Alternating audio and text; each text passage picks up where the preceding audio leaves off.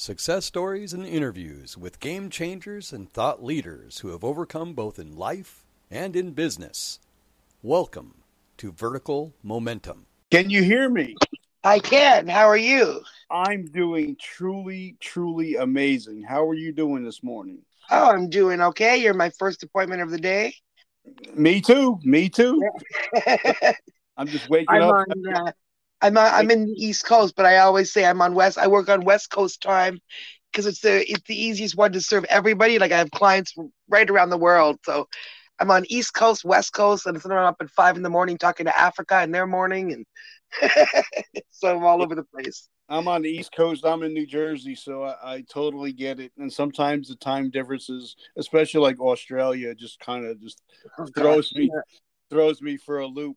So, guy, welcome to Vertical Momentum, guys. This is going to be a great episode. Um, we were on a, a, a, a couple day hiatus, and I had to figure out what kind of amazing guest can I have that's going to start blowing up the show, and kept coming up. So, uh, if you have a business, if you are any questions about public relations, we're going to get into because it's something that I, I truly enjoy talking about. Branding, also, same thing. But this young lady is, her new book is going to come out. I can't wait for that book to come out. Um, I'm excited about that. She's changed the world and she's actually, and I can't believe it when I read this, but I was so excited to read it that she actually helped an innocent man off of death row. And I can't wait, or innocent inmate off of death row. I can't wait to talk about that. So, Tracy, how are you doing today? I'm I am very good. Thank you so much. And yeah, thank you so much for mentioning that the case of Jimmy Dennis. He's absolutely factually innocent. And that was a good 20 years of our life and my husband and myself. And it's what actually led us to become publicists, even though that wasn't what we thought at the time. And these days he's actually free and he's a recording artist, an R&B artist. So it's an amazing, amazing story. It's yeah, something that I'm really proud of. So, give us a little background on you, where you're from, and then we'll hop on into what you're doing now. Yeah, so I'm I'm in Toronto. I'm in Toronto girl. I'm in Hamilton now, 40 minutes uh, down the highway from Toronto. So I'm up in the, up in Canada through COVID. when it's not COVID, I'm all over the place. I was all over America in uh, 2019, from Los Angeles to to Vegas to Ohio to Washington D.C. on different work projects. But you know, I'm up here for now until until border travel is cool again. And uh, yeah, so I, I'm an international award winning publicist now, working across borders and across industries. And it all started, you know, 25 years ago when I was an entry level sales rep. Uh, myself and my husband started, um, we're activists, we're young activists, and we learned about the case of Jimmy Dennis, um, learned how to write press release, got media attention for that.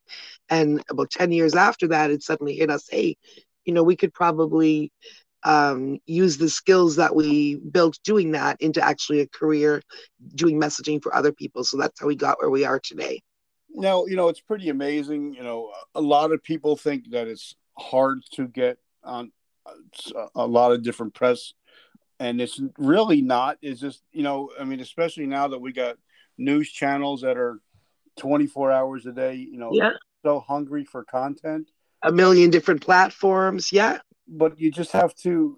You can't be, excuse my language. I try not to curse on my show, but you can't be that a hole that just like, hey, come interview me, and you know, Yeah. then they hear crickets when they Yeah. get no responses. So, talk to us a little bit about that because you know we're we are in a modern day where you know podcasts and and Yeah. different new platforms, but I think old school of treating people good and building relationships still works. So, what are your thoughts?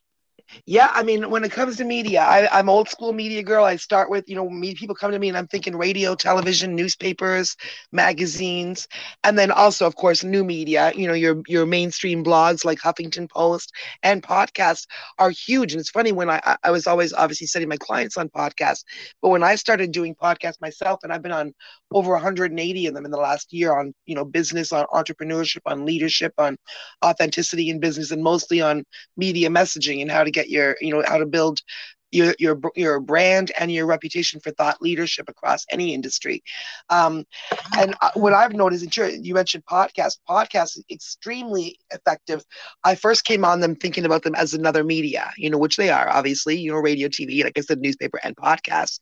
But also, podcasts have developed in 2020 and 2021 into a, a whole new beast, a hybrid media. So not only are they doing for you what media will do for you and what marketing will do for you, but they're also huge i mean i can't express enough how huge it is when it comes to networking that is actually important you know for your business to survive in this uh in this you know new new landscape that we're working in.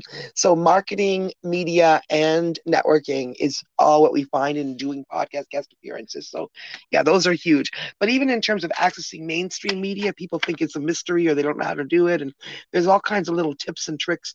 It's not all about the press release which is you know putting together your messaging and you have to understand the difference between editorial and advertorial, which is why a lot of business owners don't understand why they don't get any play in the media because you're you can't approach the newsroom the way you would approach an ad department.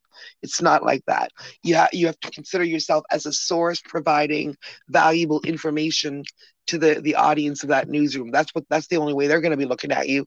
Um, if it's just oh hey I, you know i opened a new business. Hey come on down. And you know you, you don't that's where where entrepreneurs 80 to 90 percent of entrepreneurs don't have an understanding of how media works and how to reach out to those newsroom um, and and editors. And that's where they get kind of lost in the shuffle. You have to understand the difference between editorial and advertorial. That's the huge huge huge thing. Okay so now because like i'm i'm a newbie to this um, not mm-hmm. to podcasting but to the in the whole pr world. Yeah. so tell the tell us what the difference is?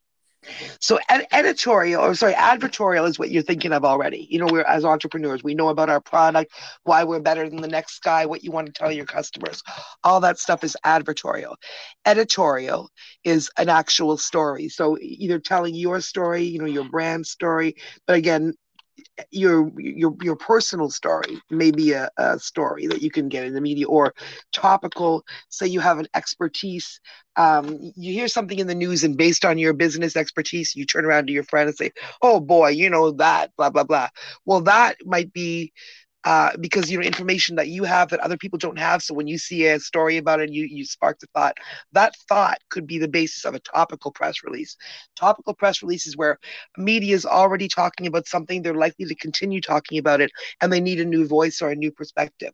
So if you're able to comment on something based on you know some verifiable expertise, quite often you can just reach out and be like, hey, you know, saw that story about red hats. You know, this is what I know about red hats. I'm just naming a, product. It wouldn't be a product. I should have said an example more.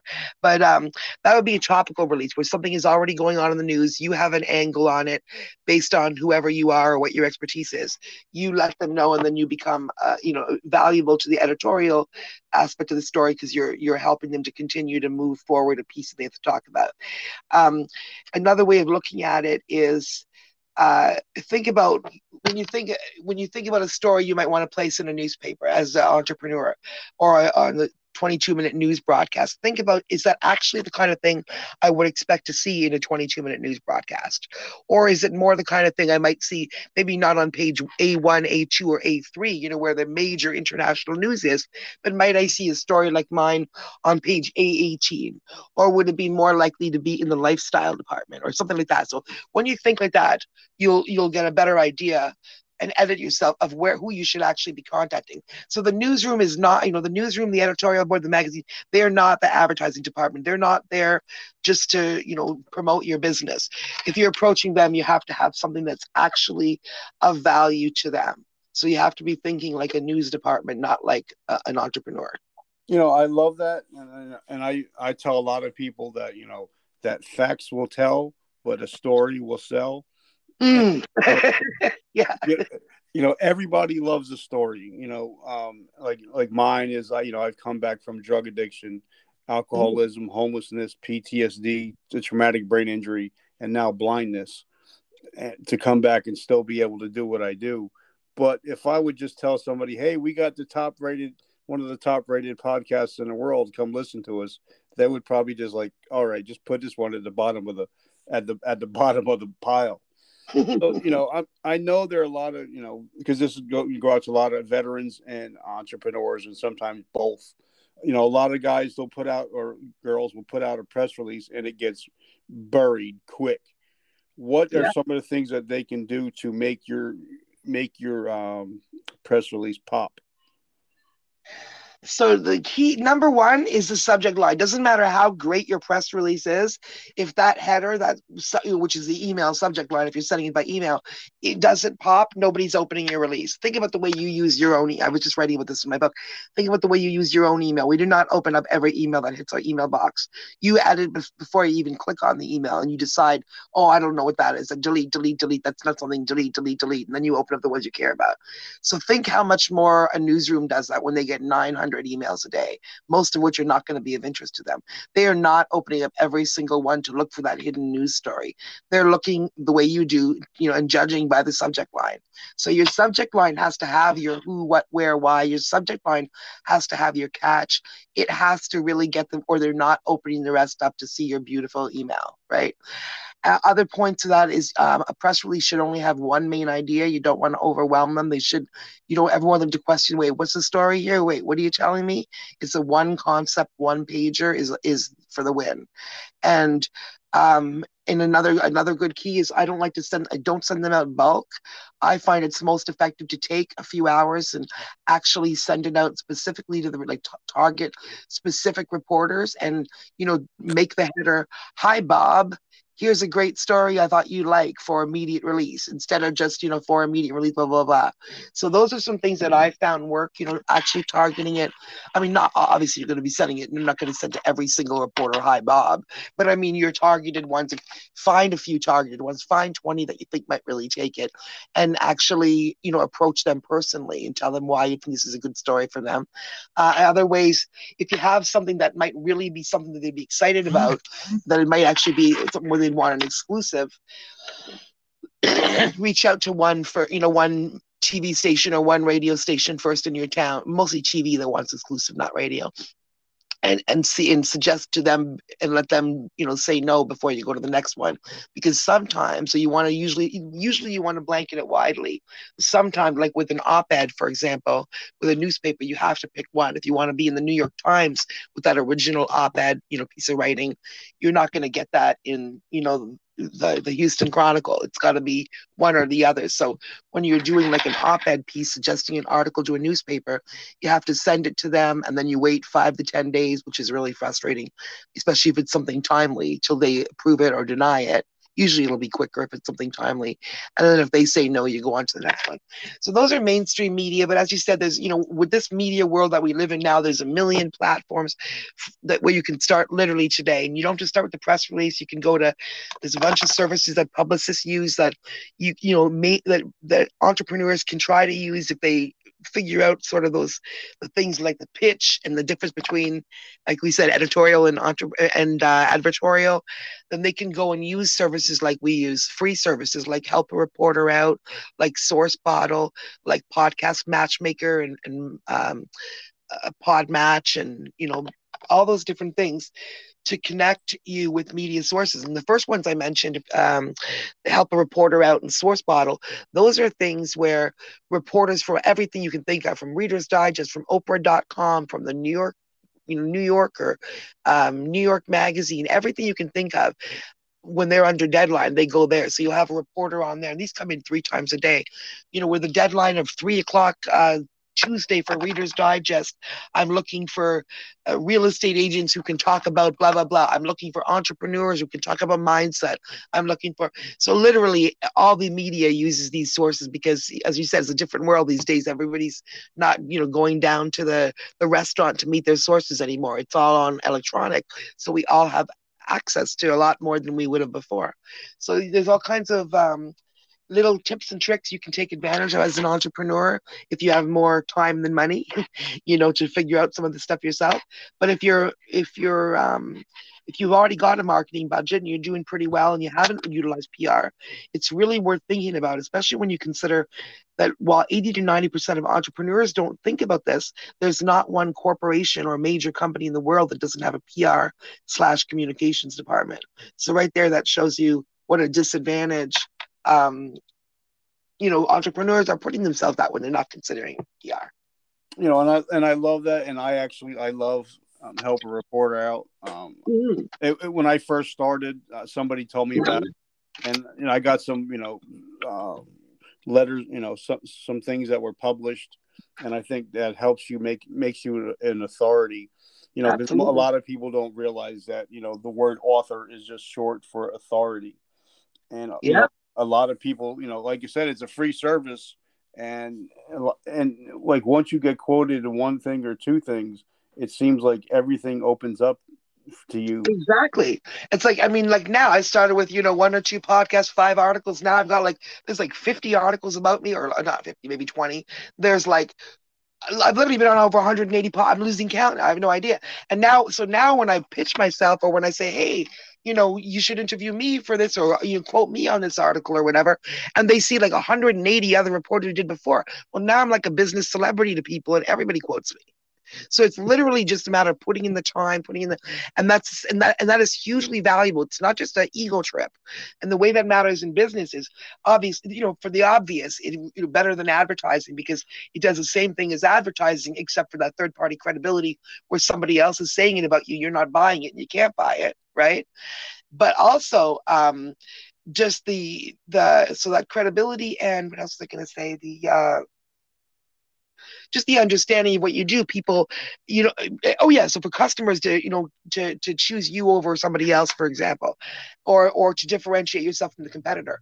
But what's really been brought to my attention recently even beyond that is when i had a client who was in um, funding phase. They had just gone through or they were going through their pre-seed funding and now they're going into their seed funding.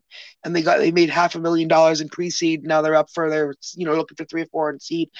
And she literally said to me after six weeks of working together together, you've changed my life and my or my business and my life. And when I was like, I talk about this in podcasts a lot because it's indic- you know it's indicative of what it can do.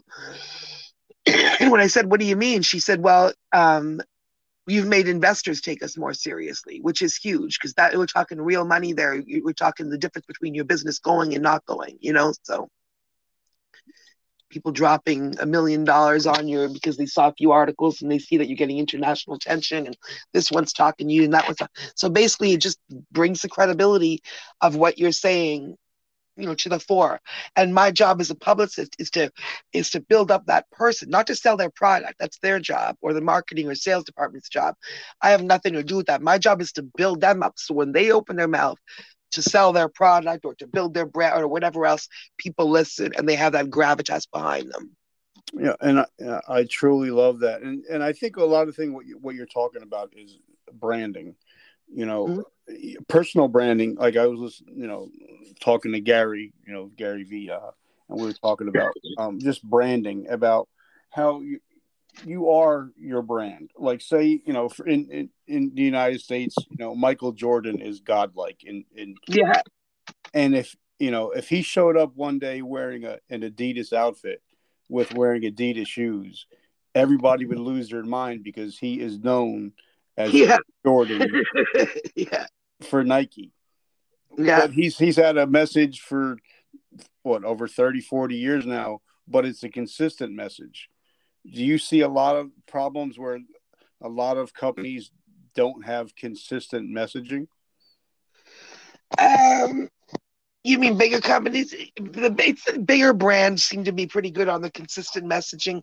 Smaller companies are brand. They're not. I don't know if they always along the same lines. They they think about their marketing, but again, I don't think they have a PR component, so they don't really think about that side or the, you know, how I mean they're similar but they're different too. So I I think if more entrepreneurs really were thinking about the PR component, they would have, that would be less of a problem because you know their marketing departments and their and their PR person or PR um, worker would be working together more you know more consistently and more and and uh, across the board across platforms they'd have a more consistent message.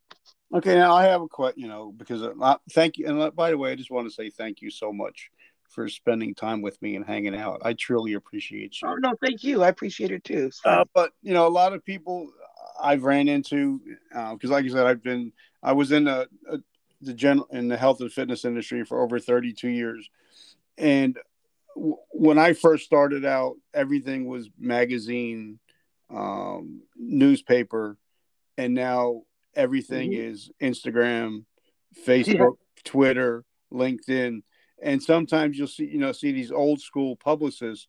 Well, and they, still thinking, well, we're going to do it the old school way. Where yeah. unfortunately, if, if you ever have a company that says, well, it's just the way we always done it. Yeah. You know, like Radio Shack, you're going to be out of business soon. Yeah, exactly. You know? or even people who don't, you know, they're they're just always maybe they've only done a little advertising, a little marketing, whatever, and they just don't, th- you know, they don't think about social media or media media at all or any kind of presence. They're just doing their job, which is fine.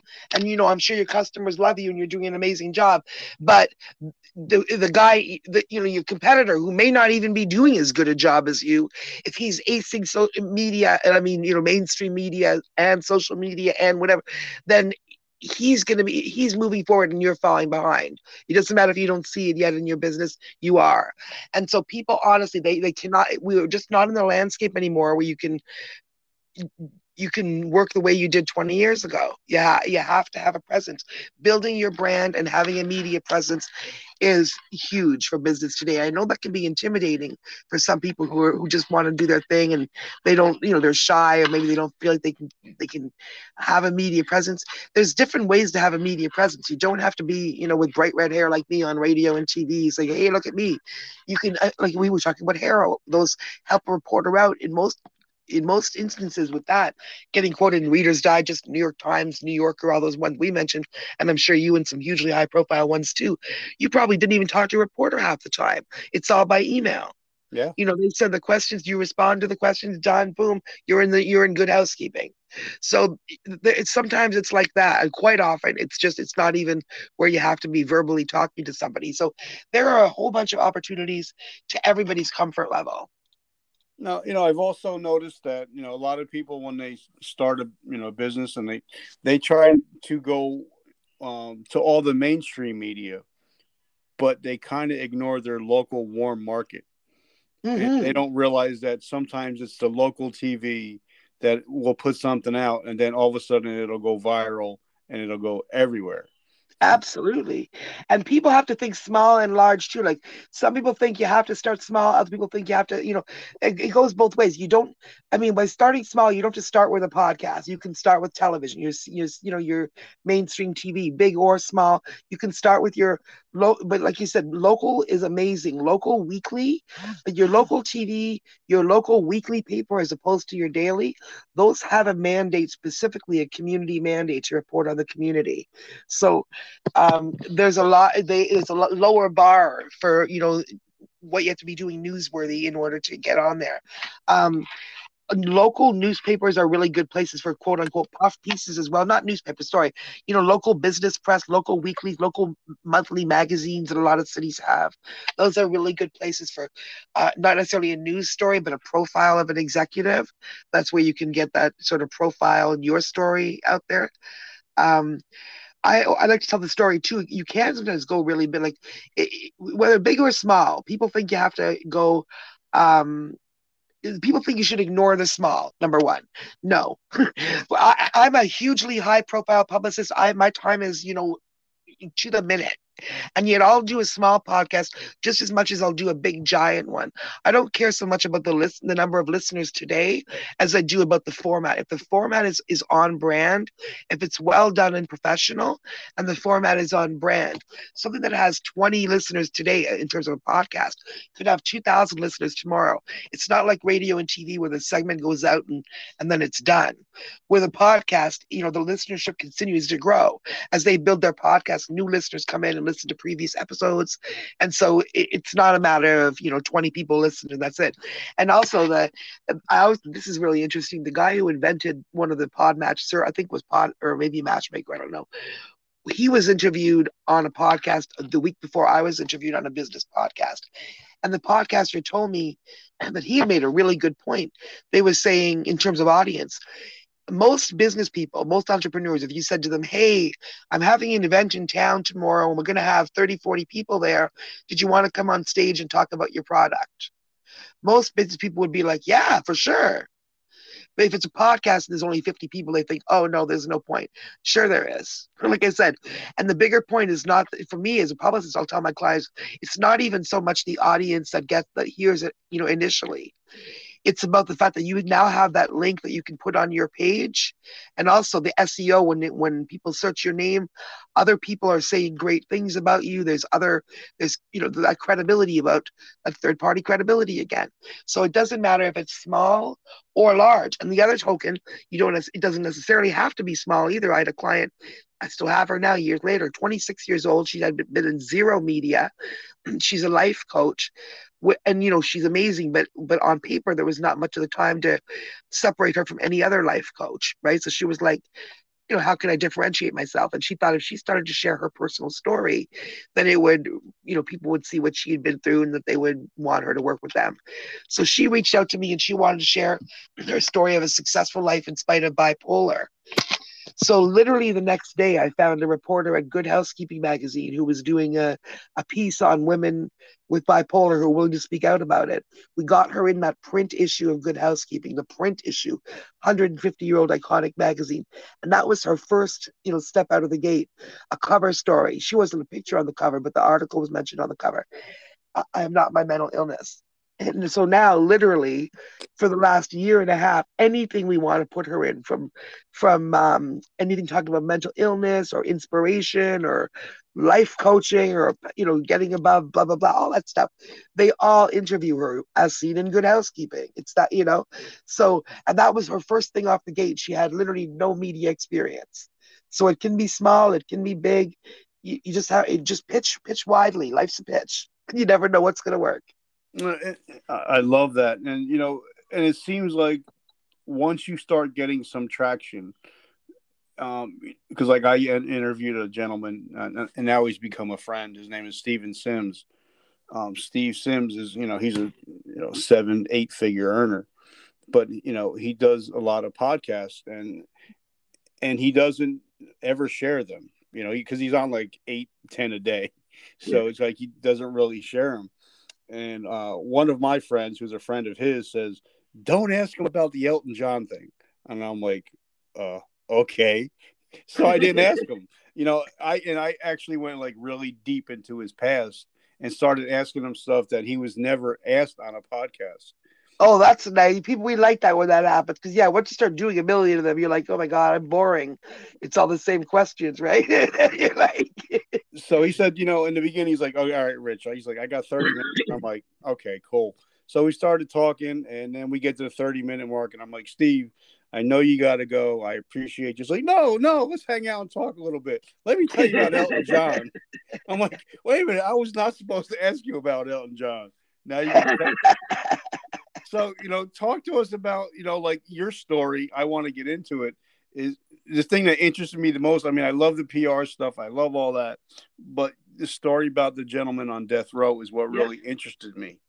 Yeah. And, and, a lot of people when they you know they only go for the things that are going to make headlines but they don't go for the deep stuff. You know what i'm saying? Yeah. Yeah. so, so talk about that a little bit you know going to you know like it, as you'll you see a lot on LinkedIn. I'm big on LinkedIn, but usually after getting a connection request, like 30 seconds later, you're getting pitched, and you're like, "All right, can you date me a little bit?" I know, right? Oh yeah. my god, I know that annoys me so much. you know, it's like, after, wow, you me, after you date me a few times. So, can you talk about you know building relationships and how relationship capital is so important? Yeah, that's interesting that you mentioned LinkedIn because I, I rarely need to prospect anymore. Like now, I have you know literally ninety percent of my business is um, referral or repeat customers, so I'm not often having to prospect. But if I if I am in LinkedIn and I see an interesting project, once in a while I'll message someone, or like you know once in a while I'm like, oh, let me go see. I need to pump something up, and let me go see what I can find. It, it's pretty rare these days, but I used to do it regularly in LinkedIn prospecting. And you know, I've had so much success. It's funny because I have never bought anything or or or signed up for a service where somebody has messaged me on LinkedIn because they're usually so clumsy, like you said, right? And but yet I literally, if I send 20 Mm-hmm. messages today, and this is rare that I do this, but if I if I decide, hey, I'm gonna go find a new job, a new prospect, right? If I go send 20 messages right now on LinkedIn, I guarantee you I'm gonna have two new clients tomorrow. Because and that's consistent, or, or at least next week or whenever we talk.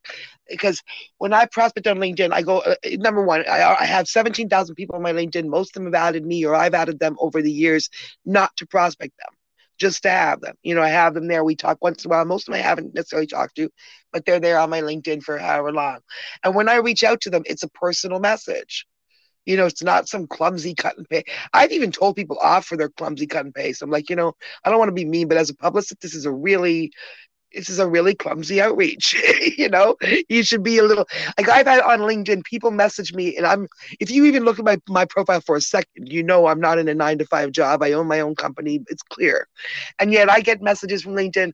Oh, uh, you want to work from home? Sick of the nine to five? Contact me. I can help you. You know, or like, you know, or once I had a publicist message me and I thought they were at first I didn't realize they were public. They're messaging me, oh, do I want? Let's talk about um, PR for business or something like that. And so I said, okay, let's book a time. I thought they were messaging me for PR. And so we we're booking the time or whatever. Then something they said, I'm like, wait a minute, you're looking for PR, right? She's like, oh no, I provide PR. And I'm like, you didn't click on my page in LinkedIn where you contacted me and see that I'm literally an international award winning publicist working across industries. And this is some like local junior publicist trying to find some work. It's that whole pray and spray thing. You know what I mean? I'm like, man, you've got to be a little careful. Like, so I'll go in, spend. Don't don't just. That's ridiculous. Just go in and and, and I would have gone into me. You know, oh hi Tracy, I see you're an international. You know, I see you're a publicist. Great. You know, if there's anything I can help you with, eh, you know, like if you're a publicist wanting to reach out, or you know, like I'll reach out to people. I'll, I'll find if I'm gonna reach out to somebody, I'll I'll know what they're what they do and who they are and what film they're working on now, and then I'll message, hey, I think there's a connection here if you ever want to chat, I think I could do this. You know what I mean? Not like, hey, we make websites. Like, how many times a day do you get a we make websites or we can get your SEO? How many times a day do you get that?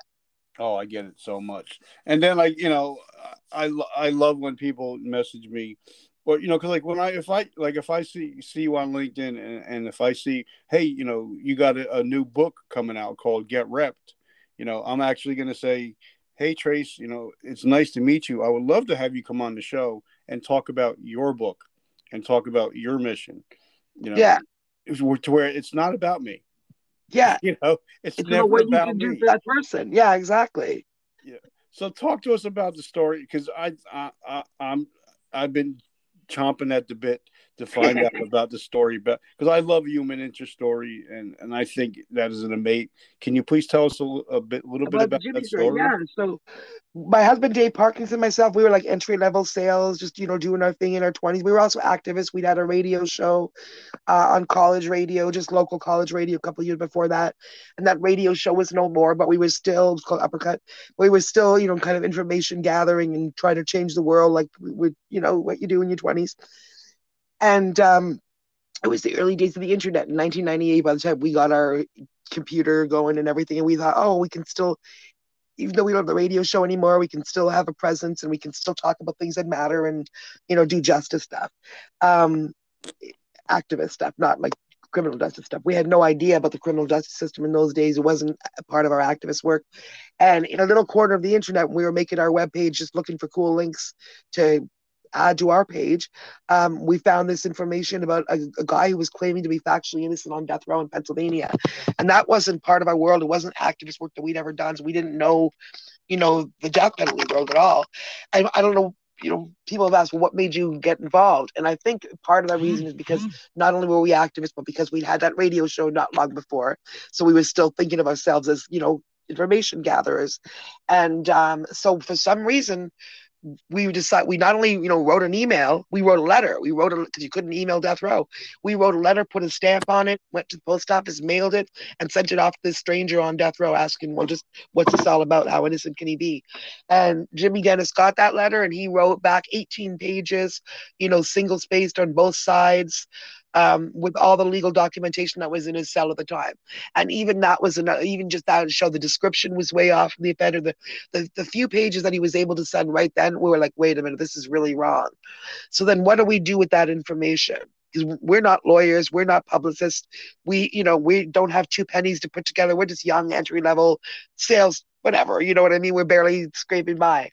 But we've asked this person who's desperate for this information now. Why? Was it just for fun? So now that we have this information that we believe that he's innocent, we're like, oh my God, what do we do now? Again, we're not publicists. We don't have any money. We can't buy a lawyer. What do we do? So we thought, oh, okay, I guess we could put this on the internet. We were so naive at the time. We didn't even ask for permission, you know, putting legal documents on the internet. We wrote them back, oh, look, we put this on the internet. On the what now? anyway, so we sent him copies of the web page, and uh, our idea was basically if we put it up there, somebody who has more power than us or has, you know, maybe a lawyer, somebody can help who's going to see it. We just spread the information and somebody can help. well, that was the beginning of a night, what became a 19 year campaign for us. It was the sixth year that he was already on death row when we met him. He was convicted in 1992 for, uh, excuse me, for 1991 killing of a girl called Chedell Williams, who who was, you know, tragically shot for gold earrings outside of a Philadelphia subway station. And Jimmy, you know, did not fit the description by height, by weight, by coloring. And that was only the, the beginning of that, you know, the only end, the only the beginning entry point to what the case was so wrong. So anyway, we put all that information online. My husband learned to, you know, make a, a web page. And I literally learned to write a press release on the Alta Vista because I thought, well, how can we get this out? Okay, well, I guess we got to tell the media. So I wrote a press release after learning, you know, for immediate release, three paragraphs, contact information and we sent that out around the world. And the first way it didn't get a lot of attention in the states because back then there were no mm-hmm. wrongful conviction podcasts. There was not all that stuff didn't exist. Once the doors were shut, you were convicted, and you know, good luck with that. But we got some attention around the world. We got like you know everywhere from Turkey, believe it or not, to Holland, to to Germany, to Australia, and slowly we got a little group of other you know committed people as committed as we were, probably about twenty strong at different times it was you know bigger and sh- smaller, but about 20 strong that really became the support team. And Jimmy would call us that we still talk every day, by the way, now that he's free. Jimmy would call us, you know, from prison for his 15 minute call every week because his family didn't have long distance. And he'd tell us, okay, can you do this, do that? Can you call my family? Can you let the girls know this? Can you let my mom know this? All that stuff. So we became his support system, as well as continuing to, to bring all this attention to the world, you know, let the world know what was going on. A couple of years into that, three years in, in 20, in 20, 2001, the unicorns came things that don't happen. It only happens in movies. The, the, the crusading lawyers that were looking for a case of actual factual innocence because of the work we'd done making so much noise for three years when they were looking a washington law firm looking around the country for a case of factual innocence they could you know put their pro bono team behind which again doesn't happen very often. They a lot of people told them Jimmy Dennis, Jimmy Dennis, because of all the noise we made, and so then they started their work, which was a 17 year battle because that's how long it takes. And they started uncovering more and doing the courtroom thing and bringing him through the courts, and he was finally released in 2017. And now he's uh, it's an even crazier story from there because before he was convicted, he was just about to sign a music contract. He was an R and B artist as a young man, age 21. And it, the first thing he did when he came out, pretty much, was went right back into the recording studio, which is making history because there's no other artist who's been 25 years innocent on death row came out and started recording music. He's recorded and released. He's recorded a bunch, but he released four songs. Now he's been on BET, Rolling Stone, SiriusXM. Um, I mean, a lot. I mean, the media industry is taking him super seriously. There's conversations going on now about recording contracts, and not just as a not not not as a novelty act, and movie contracts and all this crazy stuff. So, you know, 20 years ago we were penniless salespeople, and by the time he gets out, we've somehow, you know, because it hit me in what was it in uh 2000, uh, 2011 when I was 41, 13 years after I wrote that press release for Jimmy, hey, you know what? This this media work that I've been doing because we ended up on CNN, on MSNBC, on Court TV, you know, all this stuff talking about the death penalty. As 28 year old actives with no media history and no legal history, we're on all those major shows. and I realized that was just my messaging. So um, it, it, hit me that I, you know, I could utilize that uh, those skills that I developed doing that advocacy work and kind of build a career out of it. Not the death penalty stuff; I would never want to get paid for that, but the because um, that was activist work. But the um, the skills that I used there, I could use to do what I do now: do messaging for businesses, for creatives, learn to, you know, do what other people don't know how to do, which is get media attention. So by the time he came out, I'm a publicist and he's going back into the recording studio. So now we're like, okay, there you go. So isn't that funny? 20 years ago, you know, you're some death row prisoner nobody's listening to, and we're penniless salespeople. And now you get out and you're go back into the recording studio. Now you're a acclaimed R&B artist, and wow, we're your PR team. so we joke that like it's funny. We've been his publicists for 25 years. We weren't even thinking about it that then. We weren't publicists. We weren't, you know media people. We were just activists trying to free him. And now we're like, okay, so now we're just, you know, now we joke that our biggest problem now, like when he's PTSD or a little depressed or, you know, because life is hard and 25 years on death row isn't no joke. I always will get him laughing. I'm like, oh, well, you know, our biggest problem right now is whether our, our gray is showing in the Zoom. yeah. you know? So. I would def I would definitely love to have him come on the show. So I, oh, that'd be amazing. Um, so now talk to us because you know I love books. I've I'm, I'm only in ninth grade. I only have a ninth grade formal education, but I've read over five thousand books in my lifetime, and I always have go. like five or six going. So oh my about... God, you're like me. Yeah, I graduated from high school, but you know that was it. And I completely self-educated otherwise, and I never have. You don't see me within without a book and a magazine in my pocket, in my purse, and another magazine in case I finish the first one. So talk to us about Get Repped. So I always wanted to write a book, always, and I thought it would be fiction. You know, that's what I was when I will one day, I guess. But um, Get Repped happened because my one of my clients, Lewena Bayer, um, of Propriety Publishing, I helped her make her book a business bestseller, The 30% Solution, which is a business book about how civility in the workplace actually affects your bottom line and customer retention and um, and employee retention.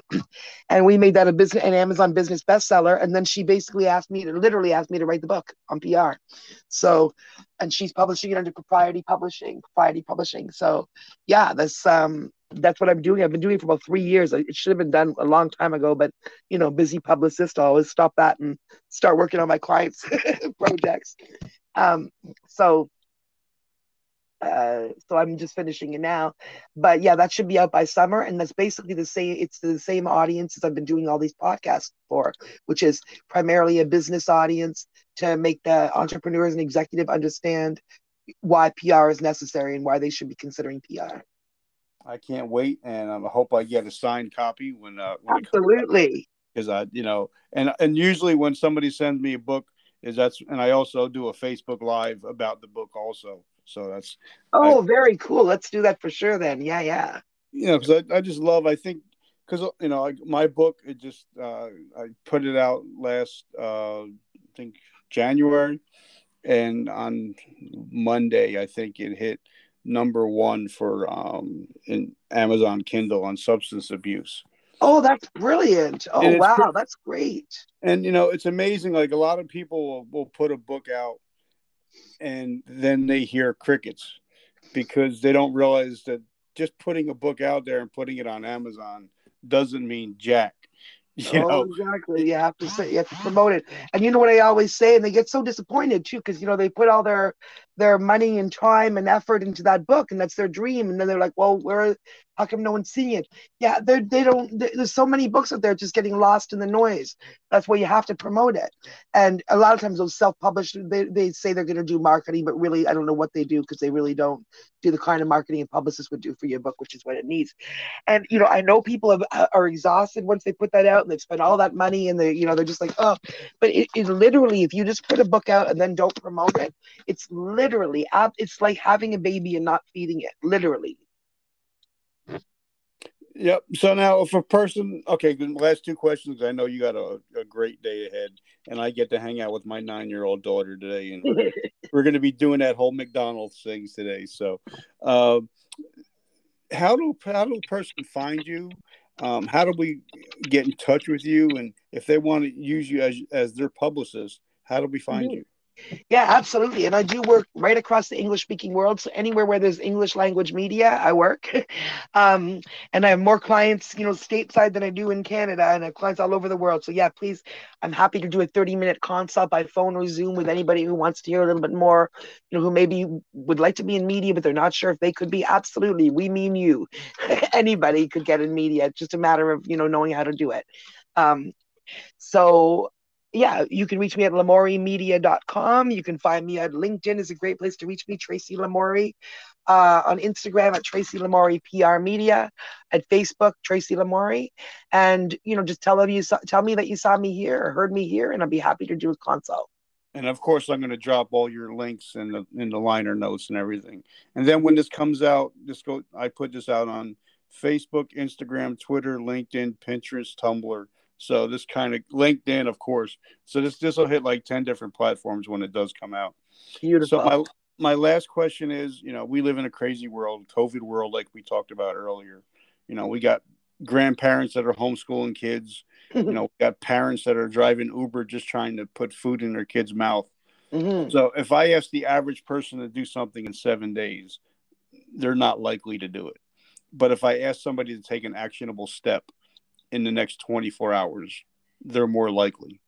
So if somebody's business is struggling and they know that they're, to be blunt, uh, that their PR sucks, what can they do in the next 24 hours to start to right the ship?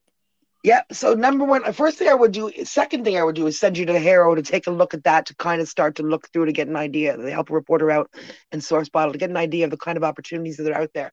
But before you reach out to any of those media, because you can burn bridges as easily as you can build them, right?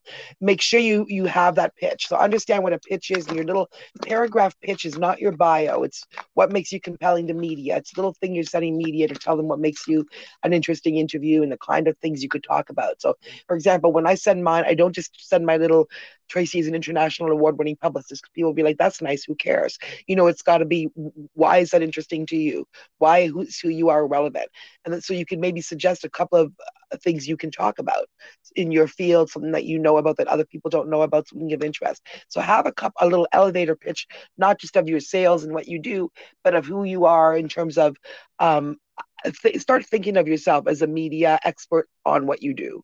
Right there, mm-hmm. that mindset difference is huge because most people don't think of them. They just do what they do. They don't think of themselves as an expert that can be imparting the information of what they do. But if you start doing that, that becomes a huge you know you're used to marketing that's better than marketing so start thinking about yourself as an expert understand that thought leadership thing and it, all that means is being quoted about your expertise in avenues that exist and so you know first build up your confidence in your head to see yourself in that way and then put that little paragraph pitch together and then check out help a reporter out. Do that you know right after you listen to this podcast. Go take a look at it see the kind of stuff because as soon as you start looking through that like you did right? Like i did you'll be amazed at the opportunities everybody is. And then you'll start seeing what you could be you know what where you where you can where you can be I love that. Tracy, thank you so much for hanging out today. Um, I'm truly humbled and grateful. And I think oh, one gosh, thing, thank you. one difference between me and uh, probably every other podcast out there in the world is um, our relationship just starts today. And I'm all about building lifetime relationships. So, nice. Same. Yep. You never know how we'll be able to help each other or just, you know, friendship helps each other. so, like, so thank you so much have an amazing weekend. And guys, if you need anything PR, definitely reach out to Tracy because she's going to turn your world around, turn your business around, and she's good people. So, Trace, thank you so much and have a beautiful weekend. Thank you. Take good right. care. Uh, God bless you. Thank you for joining us today. Please hit subscribe and share. Please feel free to leave us a comment.